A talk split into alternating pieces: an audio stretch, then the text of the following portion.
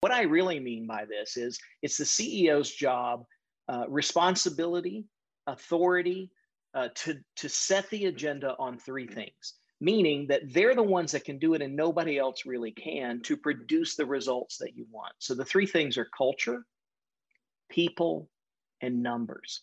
Okay. Now, do I mean that nobody else in the organization has a say in or a voice in or can participate in those three things? Not at all but it's the CEO's job to set the agenda, to say, this is the culture that we will live within. And these are the people that we will hire to fit in that culture. And the culture working with those people will produce these numbers. And if these three things aren't true, then we may not want to be here. We may want to make a different choice completely.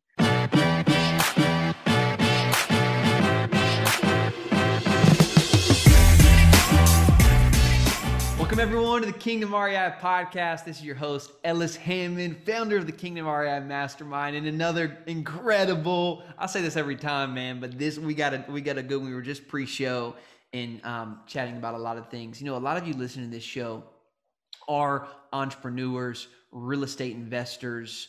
You're finding success in your company, but I think the thing that really that really separates those who are doing a couple hundred thousand a year, maybe even you know small seven figures a year to those who are doing 10, 50, 100 million dollar companies. The thing that I observe is that they treat their business exactly like that as a business that not just a real estate portfolio or not just but an entrepreneur endeavor but as a true business. And that means they must become a true CEO and so today we have the author of a book called a CEO only does 3 things and I think this is cannot be a more relevant topic for this audience of really learning what does it mean to be a CEO of our business, of our life, of our family, and of our faith, and how to really crush in those areas. And so, without further ado, I'm so so excited to bring on our guest today, Mr. Trey Taylor. Welcome to the show, brother.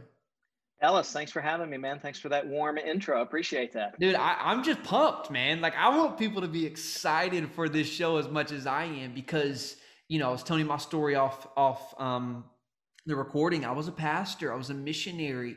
And, and here's the thing, though, dude. I had a business. I was a business major. Like that's what I studied in college, um, at, in administration. But still, man, no one really taught me to be. In, now that I run a, a, a real estate fund, a multi-million dollar real estate fund, we have this King REI Mastermind. No one really taught me how to be a CEO right? Like, and how to think as a CEO and really run and build businesses. A lot of that I've had to join masterminds or pay for consulting or read sure. books, you know? And so I think a lot of us get into business because we have a good idea or we just like to make money or whatever it is, but we still right. don't really. There's such a there's a second education that has to happen that some of us learn it the hard way. We have to go through the hard knocks. And so, man, I'm just grateful to have you here. Well, I'm I'm grateful to be here, and I love that sentiment because that's the life that I've lived. That's the origin story that brings me here as well. And uh, in sharing my thoughts and ideas of what I lived through in order to learn how to be a CEO, mm-hmm. not only just be one, but try to be a good one and, you know, in reach to try to be a great one a lot of times. That's why I had to write the book. So Trey, before we get into the real meat of this, man, I um, I, I know who you are. I, am familiar, but a lot of people may not be. And so, can you just um, give us a 30,000 foot view of the companies that you that you're the CEO of and kind of what you're doing. I know you're out of Valdosta, Georgia. If anybody in the Georgia, great state of Georgia is listening, yeah. hometown boy, but um, could you just maybe give us the, the companies that you are the CEO of and kind of the activity that you have going on right now? Yeah, so my primary job right now is running our family office. So uh, we just onboarded the fourth generation into the family office. My niece turned 18. She graduates high school next weekend.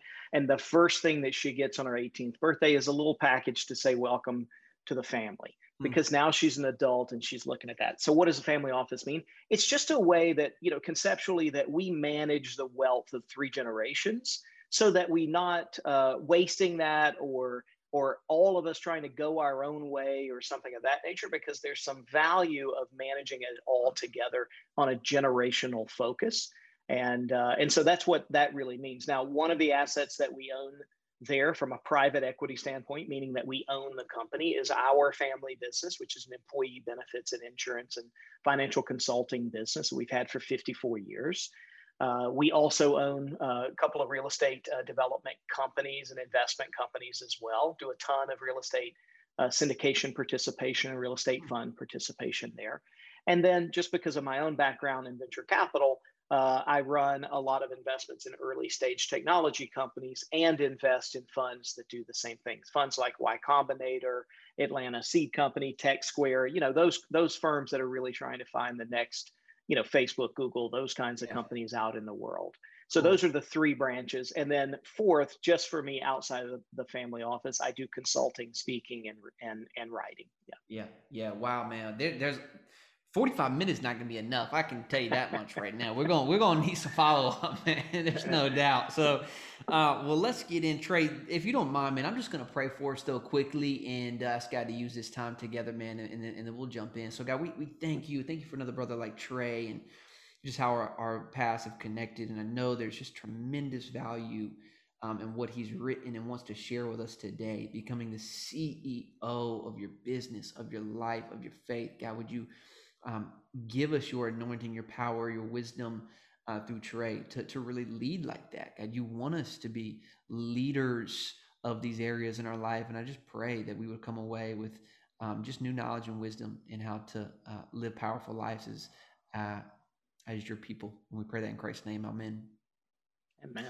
So Trey, I share with you, you know, I just shared this earlier, like I, this idea of being CEO, man, I, I, think is very relevant for our audience because we get into business we start managing a real estate portfolio and we want that to grow. And we're really good at maybe analyzing investments or talking with investors, but really being a CEO is a whole new level because that means we have to start treating our revenue center as a real business and not just as something we're selling or growing. And so, let's start here. What are the three things, man, that every CEO should be focused on? Does that mean that we shouldn't focus on other things? So it sort of does. And uh, kudos to you. You don't know how many podcasts I do where the host never gets around to asking me what the three things are, even though we wrote the title to sort of prompt that question. A CEO only does three things. The, the, the proposition here is that it isn't that CEOs don't have to do lists, right? Like I have to call back a contractor this afternoon and if i don't i don't have somebody else who's going to do it in the way that i want it done. So that's not the case that i'm not working a to-do list and doing a full day's work right? What i really mean by this is it's the ceo's job uh, responsibility authority uh, to to set the agenda on three things. Meaning that they're the ones that can do it and nobody else really can to produce the results that you want. So the three things are culture people and numbers Okay. Now, do I mean that nobody else in the organization has a say in or a voice in or can participate in those three things? Not at all. But it's the CEO's job to set the agenda, to say, this is the culture that we will live within. And these are the people that we will hire to fit in that culture. And the culture working with those people will produce these numbers. And if these three things aren't true, then we may not want to be here. We may want to make a different choice completely. And when a CEO gets those three things wrapped up and touches them every single day, actively touches a, a piece of the culture, touches one of the people in some kind of way, and numbers in some kind of way, uh, then you're living a very different, much higher level professional existence. So that when you get to the other things on the to do list, you've already done your job for the day. The other things are just moving the football a little bit. There's so much human that I've been learning that I'm so excited that you, you you share those three things. You know, culture. This is something that's really interesting to me because I feel like a lot of times we'll write down a mission statement or we'll write down our vision, we'll write down our values, and we'll put them on the wall, and that's really all that culture really means sometimes. And so, define for me culture and what you mean. Like as a CEO, yes, I've done that once. Real estate professionals, I'm talking to you. Are you serious about growing and scaling your real estate business or portfolio this year? Do you lack a community of peers who share your ambitious vision and love for God? Listen, I know early on I felt like I had to choose between these two passions. Oftentimes, my communities were split between business and faith, and there really wasn't a place where both entrepreneurial success and kingdom advancement was being celebrated. This is why we started the Kingdom REI Mastermind, the real estate mastermind for kingdom leaders who are investors, fund managers, syndicators, brokers, lenders, eager to honor God and transform their communities through business success. Look, we've helped more than two dozen real estate professionals just like yourself find resources, partners, or just even giving them permission to take their business to the next level while keeping the main focus on the kingdom of God. So, uh, listen, if you're interested, this is truly an application only community. Why? Because inside of our mastermind, relationships are everything. We believe this is the key to growth. And I want to invite you to see if you qualify by heading over to thekingdomrei.com and filling out an application. I personally screen all applications, and if I think we can help you, we'll set up a call to discuss further. Look, there's no reason you shouldn't head over to thekingdomrei.com to learn more. Request your invitation. Start building relationships and doing deals with the best kingdom leaders in the industry. We have testimony after testimony to prove that you are literally one connection away from the faith, the family, and the business success that you desire. So don't wait any longer. Head to thekingdomrei.com. But but thinking or you know i guess not just setting the picture but being involved in that through the lifetime of a company. Talk to us about maybe the successful companies what they do in terms of culture yeah. from the beginning and setting vision values and then really living that out through the life of the company. And you're hitting all the right keywords. I love to work right to left okay? So let's look at a culture uh, where it's working. And when it's working your culture shows up in the behavior of your people without you being anywhere in the zip code right? So we're all suffering through a pandemic now, and my people are now scattered all over the country. They're working from every part of the country. You, you, are in San Diego. I got my new marketing person's up in uh, Minneapolis. You know, uh, I've got a designer who's over in Moldova. I've mm-hmm. never even been there. My EA, who's been with me five years, she's British. Never even laid eyes on her. You know, so how do I know that those people are are living uh, the culture? How do I know that that's coming through? And it's very important. So the first thing that you have to do is you have to take that values inventory. What is it that we believe should be true in the world? And that is the CEO's job to figure out what that looks like. When you're not in the room and you want someone communicating on your behalf to someone else, what is that message? Is it laced with profanity? Is it all about short term gain? Is it um, you know, beneficial to you and no one else. You have to decide. You have to really frame out the, that culture, both what those values are, what they are not, and how it looks when we act in concert with those values. And so that is a big deep dive process that takes a long time. And the CEO is the only one who's ever going to have enough motivation around that to get it done and get it done properly. So that's the first phase. You got to figure it out first. You know, I, am reading this book right now, and I was reading some stuff in your book too, and it's similar language. I don't know if you've ever read the book Vivid Vision um, with. Uh, gosh, Cameron Herold now, the CE, yep. COO of 1 800 Got Junk. Even the way he talks about vision and values is, you know, the way that most of us would do it was just we all sit in a room and we come up with, you know, we try and do this collaborative thing. And I love what both of you were saying here is that this is actually the role of a CEO, like the leader, to come up with the true values of what this, you know, someone's got to lead and direct this. And so when you're sitting down, or let's say someone's in a company and, and they've, they have a value st- or vision statement, or they've come up with their values.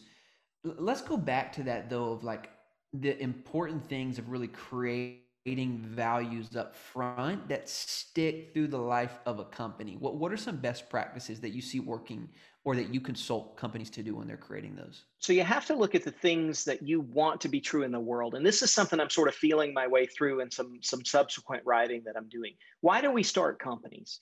We don't do it necessarily to have some money, right? We we don't do it necessarily to have a little freedom. We don't do it because we hate the boss that we just quit or something of that nature.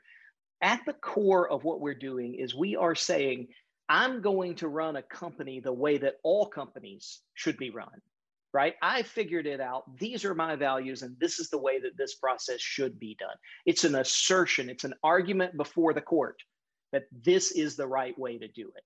Okay. Undergirding that is an implicit statement of these are the values. And what are what are values? Values and culture are interlinked. Culture is simply those values that you cultivate it shares the same Latin root word. It's those things that you take care of and nurture so that they grow and become available to other people for benefit. So that's what values are. So when we sit down with CEOs and we go through this process in a consulting engagement, we are looking to say, what's true in your organization? What do you wish wasn't true in the organization? What do you wish you saw a lot more of? Right. And how do we frame those things out? And we want to get to a workable list. So I have one client has 35 core values. My opinion, it's too many, but it's his company, not mine. My company has 13. We call them the B attitudes, right? Um, I have another uh, client has four the point is that we want to have a workable enough number that not only do you write these values and you get them and they're a little bit aspirational because you don't ever want to be perfect at them all the time. You want to always be hmm. working mm, to like be better that. at them right? To be deeper in the experience of them.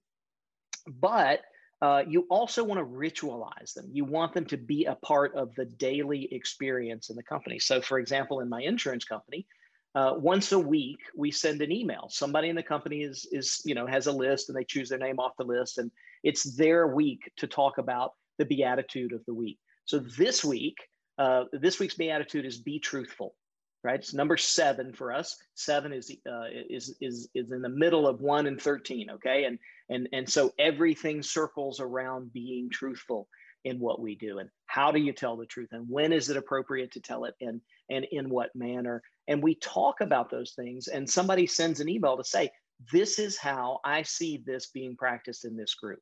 Mm-hmm. here's a person who tells the truth in a gentle but legitimate way or accountable way or authentic way you know and then you get these little stories that come out from people all over the organization that i couldn't find these stories if i tried to as the ceo so i've enlisted everybody's help in sort of helping me ritualize that.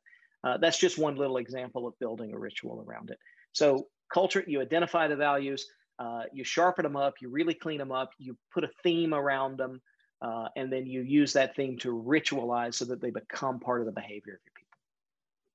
I, I'm just taking notes, man, because I think that's so good. Because again, most times we just stick them on the wall, and there's no ritual. Like I love that word of ritualizing. I mean, think about us as Christians, like you know the the the the the, the table right? The the communion table. I mean there's a ritual there that that communicates something so much deeper. You know in our church we actually take communion every single week. And part of that is because it's a reminder it's a it's a ritual that connects us to uh, christ himself and his sacrifice. And and you know in some ways like your values are that important to your business right? I mean this is what you're you're trying to you want your culture to embody um, for the rest of the world. And so i absolutely love that man that you're setting that um, and then you're ritualizing that through different processes. You know another thing i really appreciate about your your values that i'm learning is that you know they're, they're statements like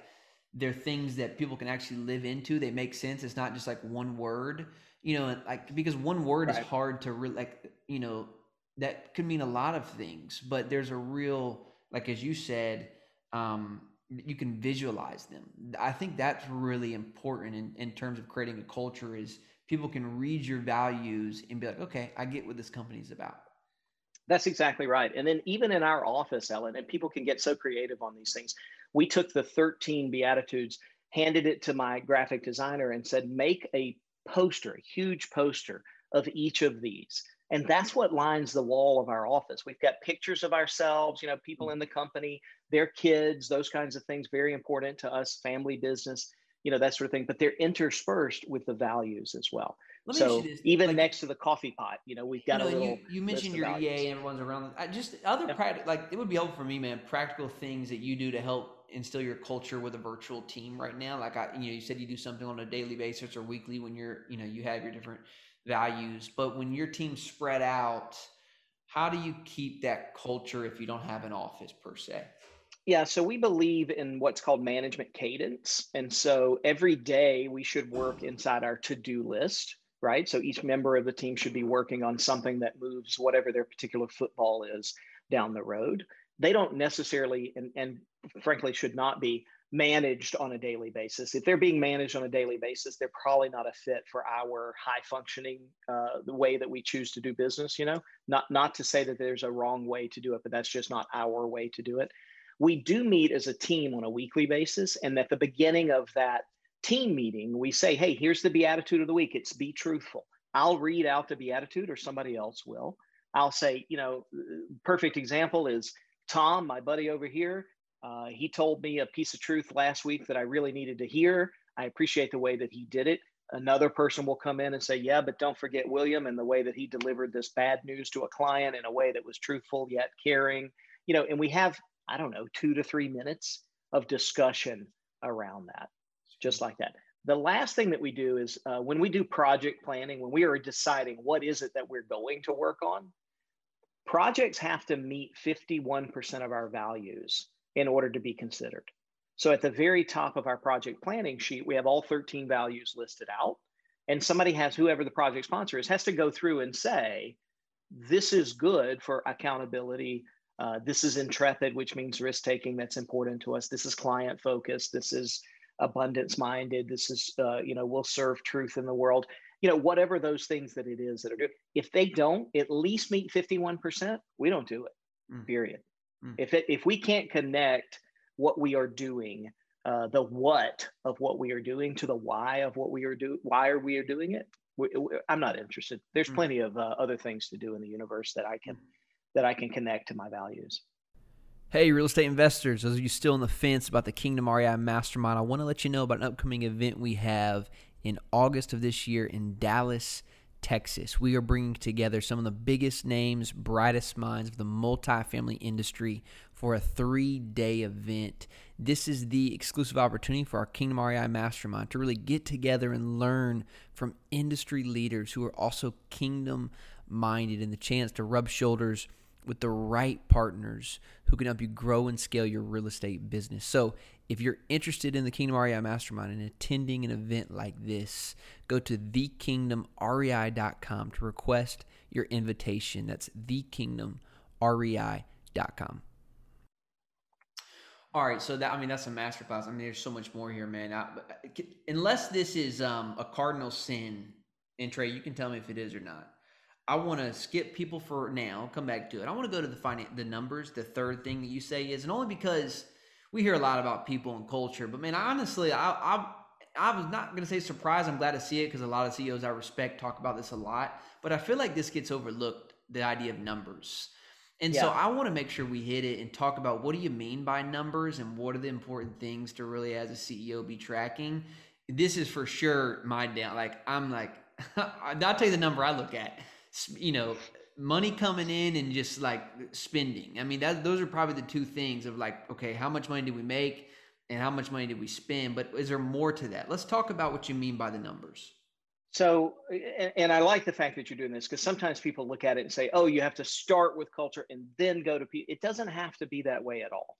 Right. So when I do consulting, I come in and I just figure out where are we running short here? Do mm-hmm. we have a good culture but bad people? Do we have a good culture, good people, but we have no idea what our numbers are? So you can start anywhere in the process, but you're going to loop through all of them okay, by the end of the day. So for with, with numbers, for example, um, I have some very specific learnings that I've had over the years.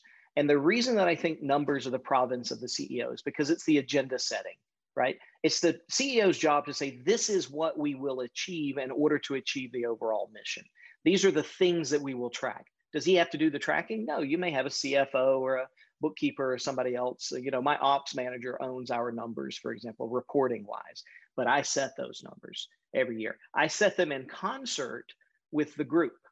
So I call in all hands. We talk about what do you think we can produce this year and how many you know real estate deals can we do and should we look at this in a certain way i do that work um, collaboratively i do not collaborate on the culture that's a ceo alone right? And on people my collaboration group is a little bit wider but largely up to me to put the right people in the company. So for numbers I, we basically sit around for a week in, in late december early january and we figure out what those numbers are.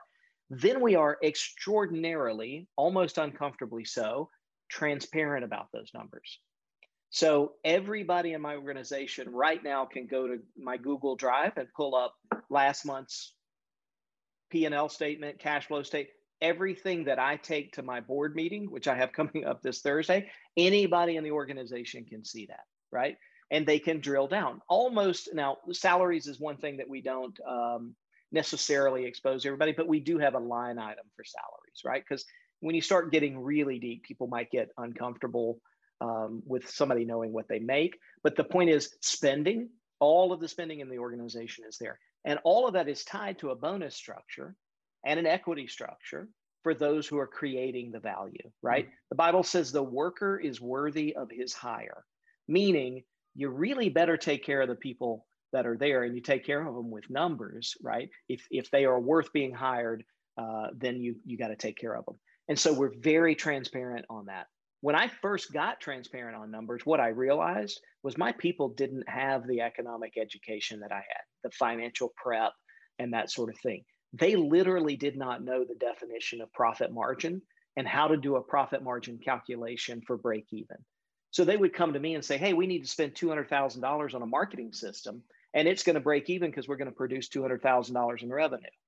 I was like, guys, that is not how it works. I don't run a 100% margin business. So we've educated each other over time on all of that sort of thing. So now they come to me and say, we're running a 30% margin on this line of business. We want to invest $200,000, we should receive benefit within 12 months of 86,000. That improves the They know how to do hmm. that, and they were never taught anywhere else how to do that except our firm. So you got to hmm. be transparent. You got to be focused on education.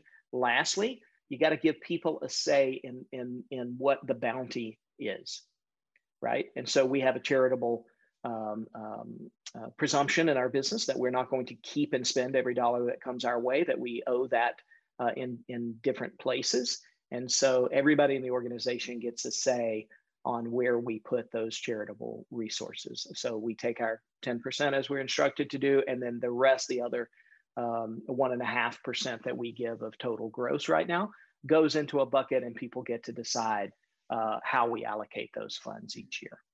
So uh, this is so good, man. Like, talk to me, and I think a lot of people don't take the time up front, like you talked about annually or maybe in your reviewing this quarterly is you're setting in concert your numbers meaning you know what's coming in is there a um a formula to this or a pattern that you say to, to that you project? Like talk to us kind of the the actual outline of setting the agenda or the numbers for the next 12 months and then how you track that on a quarterly basis kind of how you come up with that. I think that would be really helpful.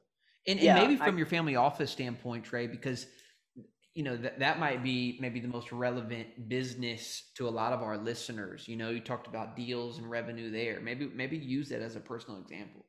So I use this formula across all of my businesses, and this is the core of my consulting. This is what people hire me to come in and this do. is this is why I have a podcast, man, because I get thousand dollar consulting free consulting for free every every time I do this. I like it. I like it.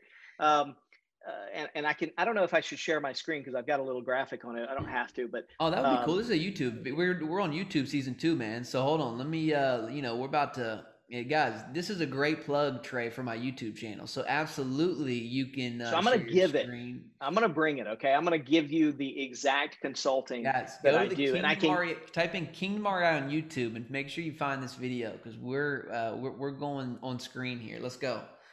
All right, here we go. I'm going to share this and you can see us there. Can you read that? Uh-huh. Okay, so this is the pyramid. And what I have found is when I was doing consulting work for turnarounds after 9 11, so I was in the venture capital business. Venture capitals would they would bring businesses to me and say, "We don't know if we should invest money into this company now. Are they going to make it, or are we throwing money, good money after bad money?" So we developed this system where we came in and just comprehensively we looked at 10 areas culture, workplace, management systems, plan for growth, team of people, marketing, sales, operations, customers, and financial results. And were we putting those three, those 10 things together in a way that uh, we could build a strategic action plan, meaning 12 months worth of action to achieve a desired result. So here's what I do when I come into companies now. I take, and you have to agree to this. If you don't agree to it, we don't work together. I email a, an anonymous survey to everybody in the company the receptionist, the guy that makes the coffee, the mailroom guy, everybody in the company gets it, right? We typically get a really high response rate and they and they are anonymous. I don't care who answers it or what they say. I collect and collate all that data as it comes back. And I say things like, um, how confident are you that your business has a trust and teamwork based culture? Scale of one to 100 they they provide all of that and i bring it back. Then i sit the management team down and typically that's the top you know 10 to 20% of the company. Some people are are oriented that way some people aren't. Some people have a two man company you know and so that's what we do in that two man company is that we talk about it in those terms. And then i say okay you scored a 78 on culture you want to be at 100 how do we get there and i let the client tell me what they already know which is we don't do this well, we really suck at this, we're really good at this, but these are the things that if we were doing on a consistent basis, we would get to a hundred percent score on that um, on that metric. And then we take that and say, okay, you have four quarters to get to 100%. How are you going to do it? Who's going to do it? How much are we going to spend on it? When's it going to be done? And I write the business plan, strategic action plan uh, it comes back, it's gorgeous. Uh, my designer does a beautiful uh, version of it, and everybody in the company gets a hard copy of the business plan, the strategic action plan. Now, can you say those anybody again? Those uh, repeat that the um, when you sit down those four, you said four things: how, who. Oh, uh, uh, what what are we going to do? Yep. To get to 100 percent, who's going to do it?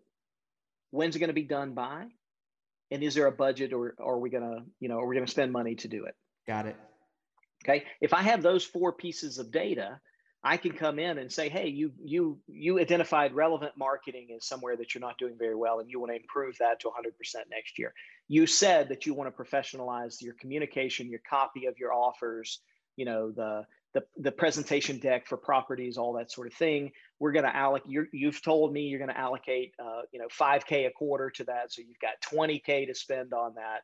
You've told me that Ellis is the one that owns it and it's going to be done by June the 1st.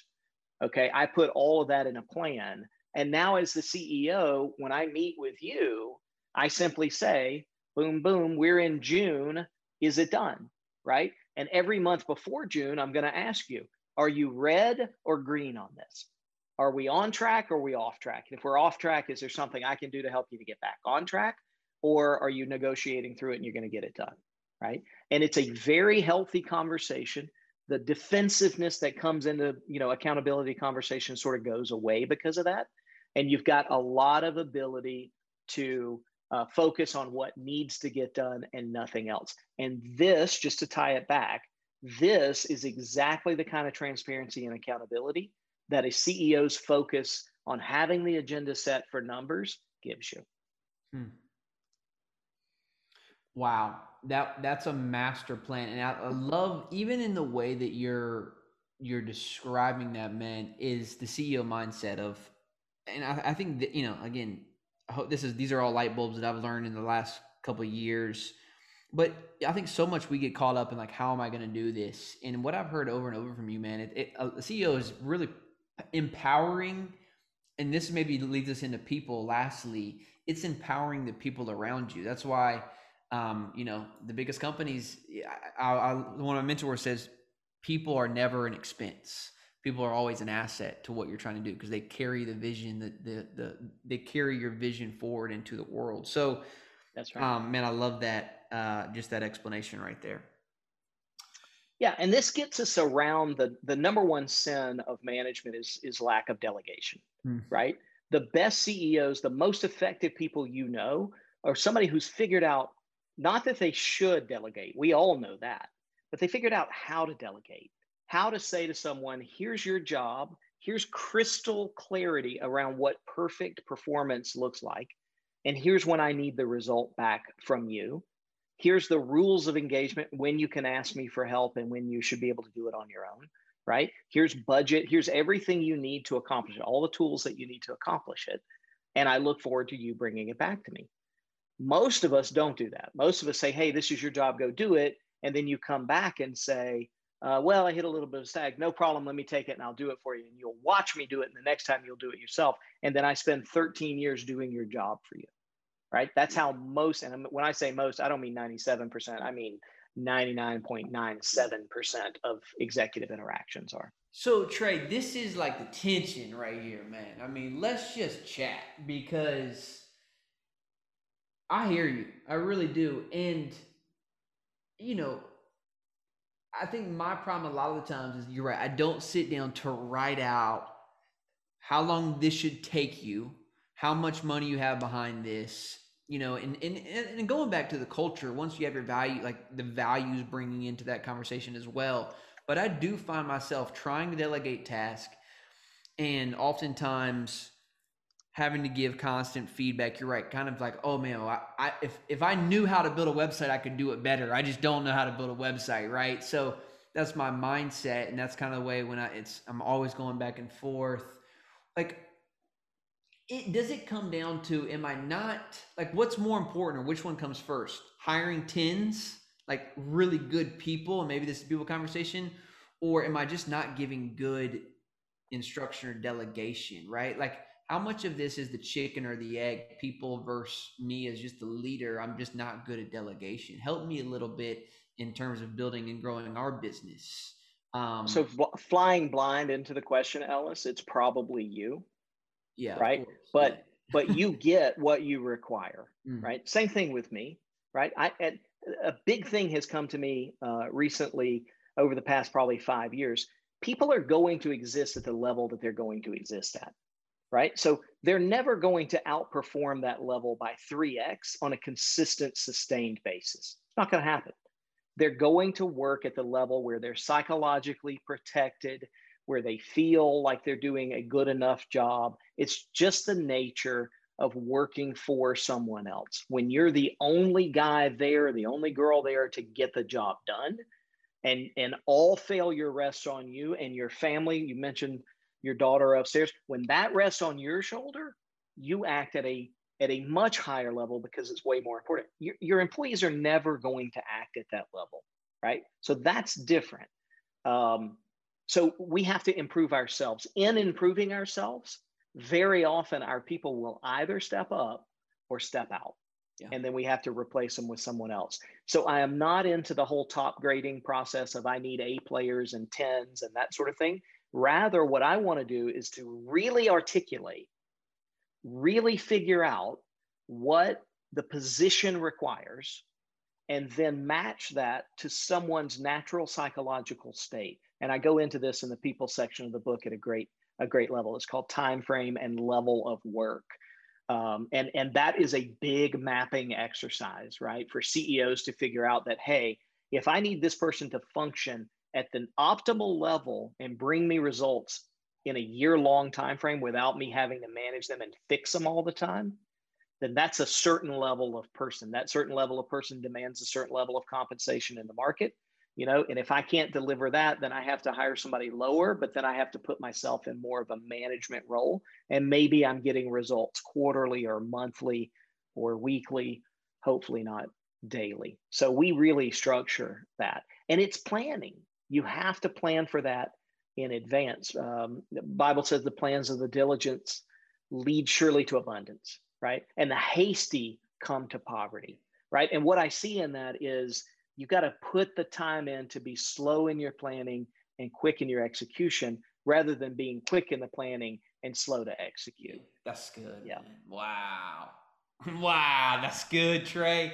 That's good right there, man. So let me ask you this for you. Uh, this this is too short, man. I'm telling you. Yeah, we're gonna bring you back on. I, seriously, we got a whole mastermind community that I'd love to bring you in on, man. We'd do some share our stage with you. This is good stuff here. Um, I'm curious though, and because I do have to jump as soon as this interview ends, I want to ask you this: in your family office, what is your one thing activity? Like, what is as CEO there? What what's the most important role that you uh, that you do for your family office and vetting, finding investments, and ultimately just trying, if you you know, growing the the the, the generational wealth there.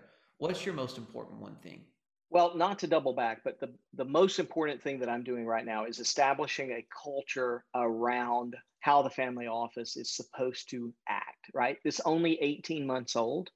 There is a lot of tension inside a family when one generation has built up a lot of wealth, another generation has built up their own version of that wealth. How do we get both generations comfortable with the idea that we're going to invest in this that we've never done before?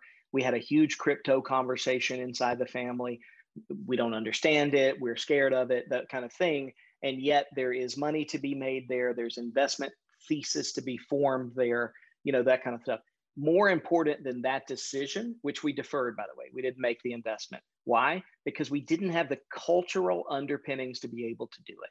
Right. And so that's what I'm really working on right now. We will we are not big as a family office. We will get big if we're successful with this. And the next thing that I have to do is to bring in the right people around me. And so, you know, I'm constantly interviewing for advisors, I'm constantly looking at deals, you know, those kinds of things because I'm trying to figure out, you know, if the Lord takes me home tomorrow, can this entity exist without Trey being the CEO? Can the culture handle it? Can the people that are around it drive it? And can they produce the numbers that we've all agreed as a family we want to achieve? That's great, man. I think that's let me ask you this. I'm young. I have a younger brother, and you know we're both successful and we're doing well. I, I love this. I love this vision like of of creating a family, a gen, like thinking generationally for our families to come. When we don't have millions of dollars yet, though, or for investors listening right now, um, and this is how I want to end because because of your experience in creating culture, but then also in the family office, it's just a beautiful mix. How can people begin to think and set up their like if they're not big enough yet to have a family office, but that's what they aspire to. How yeah, Ellis, I'm not big enough now? to. I'm not big enough to have a family office. The the normal family. I'm in a family office mastermind because, like you, when I want to learn something, I deep dive into it and that sort of thing. There's guys managing 400 million, 800. There was a a, a French guy in the uh, last meeting that we were in, seventh generation of his family managing over 400 million euro right now. Wow right? He's got a staff of six investment analysts. And I'm sitting over here and it's all me. Everything's me. There's nobody else making any concerted effort except, hey, it's the end of the month. Can I get my check? You know, mm-hmm. the family lives off this money and that sort of thing. So I'm not big enough to have it either. It's just conceptually. So I went to my grandfather, who's who's still alive. He's 88 years old. He's a fabulously successful career. And I sat with him and said, You're not going to be here forever. He knows that. He's no dummy. What are you going to do to maintain your legacy? Do you want to just give the money away, hopefully to us, but maybe to charities or whatever that happens to be? Do you want to keep the legacy growing, doing the exact same things that you were doing? He's been a developer, he's been in the insurance business, those things, you know? Or, or is there something I'm not considering? And so he had a very specific way to go about it, and he inched in with us. He didn't say, here's millions of dollars right off the bat he said, "Here's um, here's six figures. Let's see what you do with that." And so we've done smart things with it. We had a great uh, return on that. It doesn't matter the the number, right? Those who are trusted with little will be entrusted with more. You can start small, but you have to have those tough conversations with different generations vertically, but also different members of generations horizontally. So working, I worked with my brother uh, for 10 years. And we had that conversation for 10 years successfully, and then it stopped being successful. And so we had to have a different conversation at that point that we didn't want to be aligned in that way forever. And, uh, and so it's all about sort of fierce, loving, but truthful, authentic conversations. That's, I, I don't mean to be so general in it, but it really doesn't matter if you take a hundred thousand bucks or 20,000 bucks or 400 million bucks the conversations are the same the zeros are different. Guys this has been a freaking masterclass. I, I try i'm so thankful for you man. Guys if you you if you want to learn seriously about how to become the ceo of anything in life clearly this man has the answers. A ceo only does three things by trey taylor.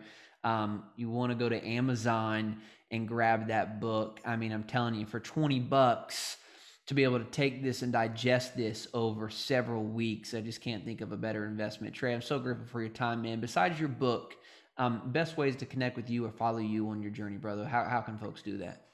Yeah, I've got a lot of people that are following uh, sort of the daily, weekly writing that I'm doing. I do that on a newsletter called Plant Your Flag. Uh, the the website for that is plantyourflag.live. And and my my supposition there, my assertion there, Ellis, is we should plant our flag tall enough that other people can find us. And so that's what I'm doing. And I work through things philosophically in that newsletter. And it comes out whenever I want to hit send on it. Once a week, you know, once every two weeks, three times a week that kind of stuff. I talk about venture capital, investments, tons of real estate, uh, personal experiences that I have. I talk about wine because I'm a sommelier and I love, I love wine. It, yes. You know, all that stuff's in there. Okay. And and I got about 10 or 11,000 people that are getting that thing and really, really digging it and commenting on it and that kind of thing. So that's one way. And then uh, for consulting, or if you want some additional information on uh, the graphic that we shared and that sort of thing, you can get me at uh, www.trinity-blue.com. We'll put all that in the show notes, Trey. Um, man, there, this won't be the last conversation between us. I'm grateful you had the time. Thanks so much, man. Absolutely, man. Thanks for having me. It's always fun to mix it up. Everyone, if you are enjoying, if you enjoyed this episode, if you're enjoying season two, we have been rocking it out of the house. I think with just incredible guests. Your time to go and take a screenshot of this episode right now, seriously, and post this on LinkedIn or post this on Instagram wherever you do social media and tag me at, at, wherever I'm at, you know, or tag Trey and just tell us your big takeaways for this. I'm telling you that goes that that is such a huge help sharing this episode on one of your social media. So screenshot on your phone, on your computer, and go do that for us now. I really appreciate your partnership and helping us take this message of kingdom entrepreneurship, becoming a better kingdom leader, stewarding your wealth, your business, multiplying your money and your impact uh, for God and His glory. Uh, help us partner with us in that by sharing this message. So thanks again, everyone. We'll see you next week. Cheers. Hey, just because the show's over doesn't mean the journey is. Listen, if you're a faith driven real estate professional or investor, then you'll want to go to the kingdomrei.com to learn about our mastermind. If you're interested in investing alongside me in alternative investments like multifamily apartment complexes, then head to ellishammond.com to learn more about that. Cheers.